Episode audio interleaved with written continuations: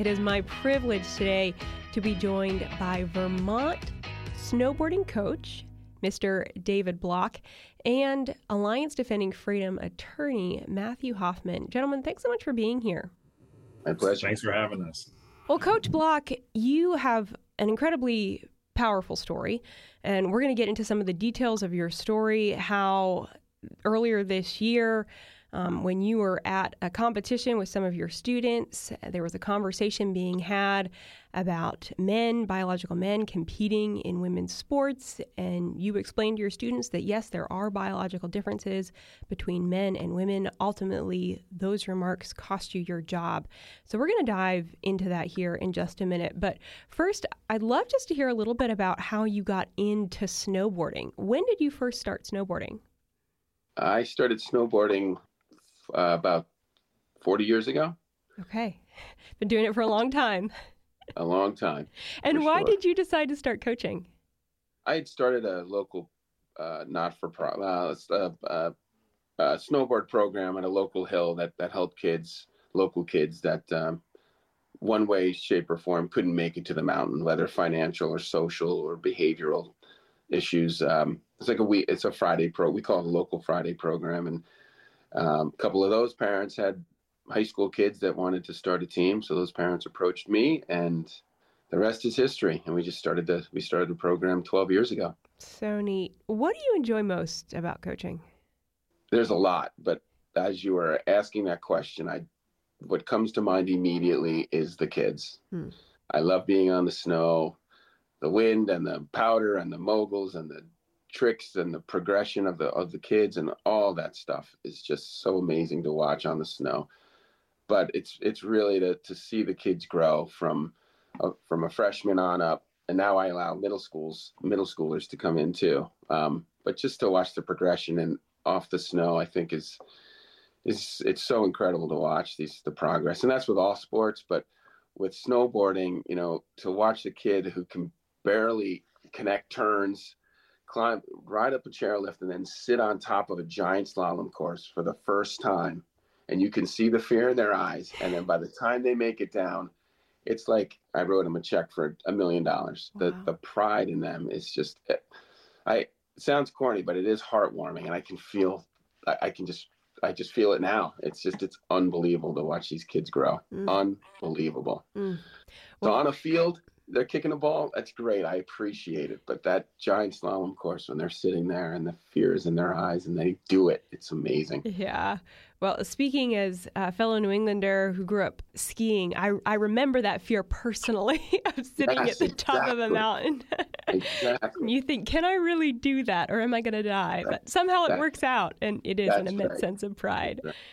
Well, so you you have been working as a high school snowboarding coach in Woodstock, Vermont, and in February you were at a competition with some of your students, and like I mentioned, that conversation came up among um, among some of the students about the differences between biological men and women, and whether men who identify as women should be allowed to compete in women's sports. You chimed in in that conversation. Just explain a little bit about what happened and what you said. So we were between competitions, waiting in a in the cafeteria, and uh, I hear one member of our team, a boy, say, D N A, D N A, and that caught my ear, and I just kept going about my business, and then I heard the word transphobe, and that's what caught my ear, and so I went over, and I've been involved in conversations, not this subject, but other conversations where I just share fact. Like, that is my protocol. Mm-hmm. I keep my opinion as far out of these things. I mean, I've been doing this a long time, and I know. Um, so I just shared my opinion, and basically it was boys are different than biological boys are different than biological girls. And there are physical characteristics that help boys become stronger, you know, different muscles, different bones. That's, and that's, that was it. It was just a simple conversation, less than two minutes. Mm. And, uh, that was it. Everybody was happy. There was no issue. Yeah. Were there any other um, personnel, teachers involved in that conversation? No, it was just myself and the two students, the male and the female on our team. Okay. So then the next day you're preparing to go to work, and the superintendent calls you into your office. What does she say? Right. So she So she first had the athletic director call me, asked me what I said. I told him exactly what I told you. And um, he said, well, I need you to go to the superintendent's office. And I thought it was going to be, so Dave, have a seat. What happened? Hear me out. Maybe give me a warning. Maybe offer training. I sat down. Maybe I stood. I don't remember. But she slid the she slid the termination letter across the table. I was fired the moment I walked in that that room. That was it. What were you thinking in that moment? Well, to be honest with you, I was rattled. But, you know, I, I was just shocked that that I could be fired for literally speaking biological fact. Biological fact. And I have a mom and a sister and f- female friends and a wife, and I can I know the difference between a male and a female. I mean, that alone. And I was I was fired for stating a biological fact. I just couldn't believe it. I was in such shock. Yeah. Wow. And um, do you know, did any of the students complain, or or what was what was the impetus that the school was saying, you know, because of X, Y, and Z, you're now terminated without discussion? Right. So after I was fired, the, the, the that day, I texted Uh, the team. We have a group varsity team, and I told them I was fired for, for that conversation. Every single text that every person that responded was in support, including both of the students that were in that conversation.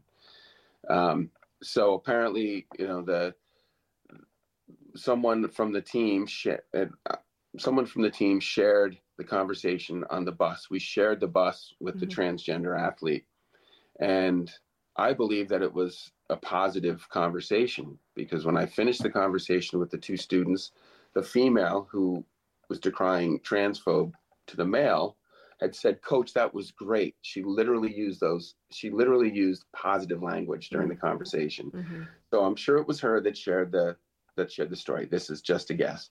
And then it went from that to um, to a parent, to Uh, the soup to the uh, athletic director, from that athletic, athletic director to our vice principal, from our vice principal on, and so on and on it went. Okay. So, okay.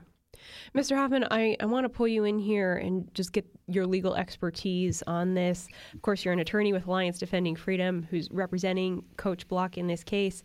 Um, explain a little bit about the grounds by which the school is is claiming it, it has the authority, um, had the authority to fire Coach Bloch. We know that um, that they're claiming that uh, there was a violation of the Windsor Central Supervisory Union Board's harassment, hazing, and bullying policy, as well as a Vermont's Principals Association related policy. Explain what these policies are and why they say Coach was in violation of them.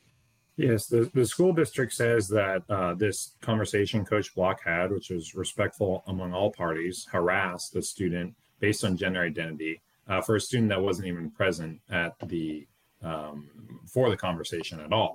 Um, and so that's extremely problematic under the First Amendment, because uh, what is clear is that we all have the freedom to discuss important matters of public concern, and, and we don't lose that sacrifice when we become coaches. Um, and, and the First Amendment certainly protects that right against overbroad policies that censor speech like the ones at issue in this case. Okay. So what what is Alliance Defending Freedom arguing then for Coach Bloch? So we have asked the court to um, reinstate Coach Bloch as coach for the upcoming season because he was wrongfully terminated in retaliation for his protected speech. Uh, we had a hearing on that in September, and the court is con- currently considering our request to reinstate Coach Bloch. So we hope that he'll be here for the upcoming season, able to coach those kids again. Um, and we're arguing that you can't, you cannot fire people. You cannot fire employees and coaches for expressing their opinions on important issues that affect uh, the rights of children, parents, um, teachers, administrators, all of the above, and you know, discuss this important issue. Yeah. It's well known that Vermont is not necessarily a conservative state. How did that hearing in September in Vermont go? Well, we presented our case. Coach Bloch, you know, took the stand and um, told the court exactly what uh, we've discussed here about um, expressing his opinion on this important issue.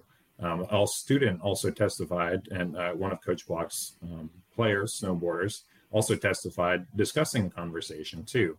And and so, you know, people have different views on this topic, but I think one thing we should all agree on is nobody should be fired just for respectfully expressing their opinion. Mm. Coach Bloch, why did you decide that you wanted to take legal action? There's several reasons, and it's been an emotional spectrum. Yeah. But immediately, I went right to the girls. I just know that my team, these girls are out practicing day and night. They're at the hill just about every day. There's a one day that we don't practice, and we're otherwise at competitions or at practice. These girls show up, and they are working hard, and they take a bus two hours away. They show up, and they they lose because there's someone with a huge biological advantage.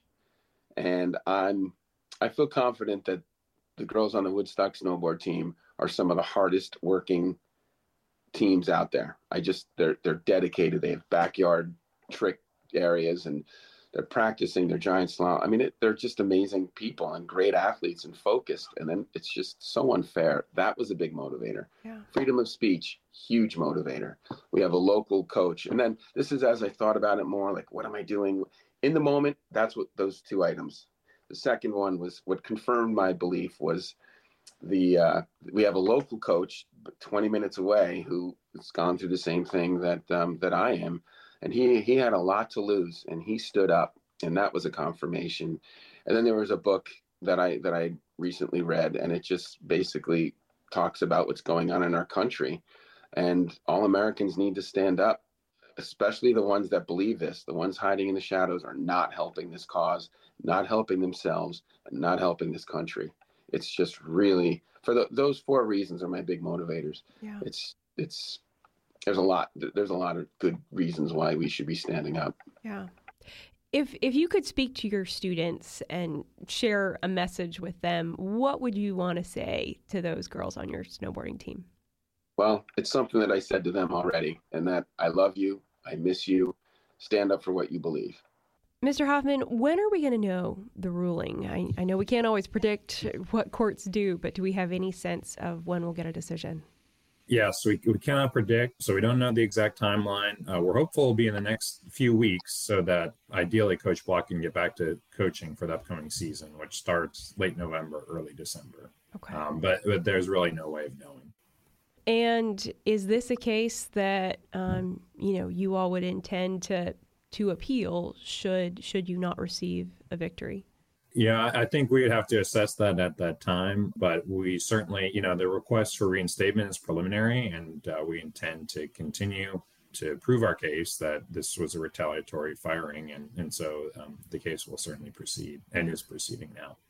Coach Bloch, I, I want to give you the final word here. Just what would you want the the American people to kind of take from from your story, from your action, what you're doing right now, and what's maybe a message of encouragement for other people who are are also under similar stipulations where um, either they're facing a situation like yours, or they're they're maybe living in fear that one day, you know, as a teacher, as a coach, working in schools, working in public education, they might be in a position like yours? Uh, well, I would say first, uh, I, I thought to myself, you know, when the final hours of my life come, if I didn't choose the right direction, I would have to live with that. My, I just I, I need to know that I've, number one, I've done the right thing, and that everyone has the right to express their opinion, and no one should lose their job for speaking the truth. And um, just don't be afraid. It's, it's, it's worth fighting for. Even, you know, I'm fighting for people who I disagree with, you know, I'm fighting for everyone's freedom of speech. And uh, there is a biological difference between boys and girls, and just everybody just has to stand up. Gentlemen, thank you so much for your time. Matthew Hoffman of Alliance Defending Freedom and Coach Bloch, Vermont, uh, Woodstock snowboarding coach. Thank you so thank much. You. Really, really appreciate y'all's time today. My pleasure. Thanks for having us. The Daily Signal podcast is brought to you by more than half a million members of the Heritage Foundation. Executive producers are Rob Bluey and Kate Trinko. Producers are Virginia Allen and Samantha Asheris. Sound design by Lauren Evans, Mark Guiney, and John Popp. To learn more, please visit daily signal dot com.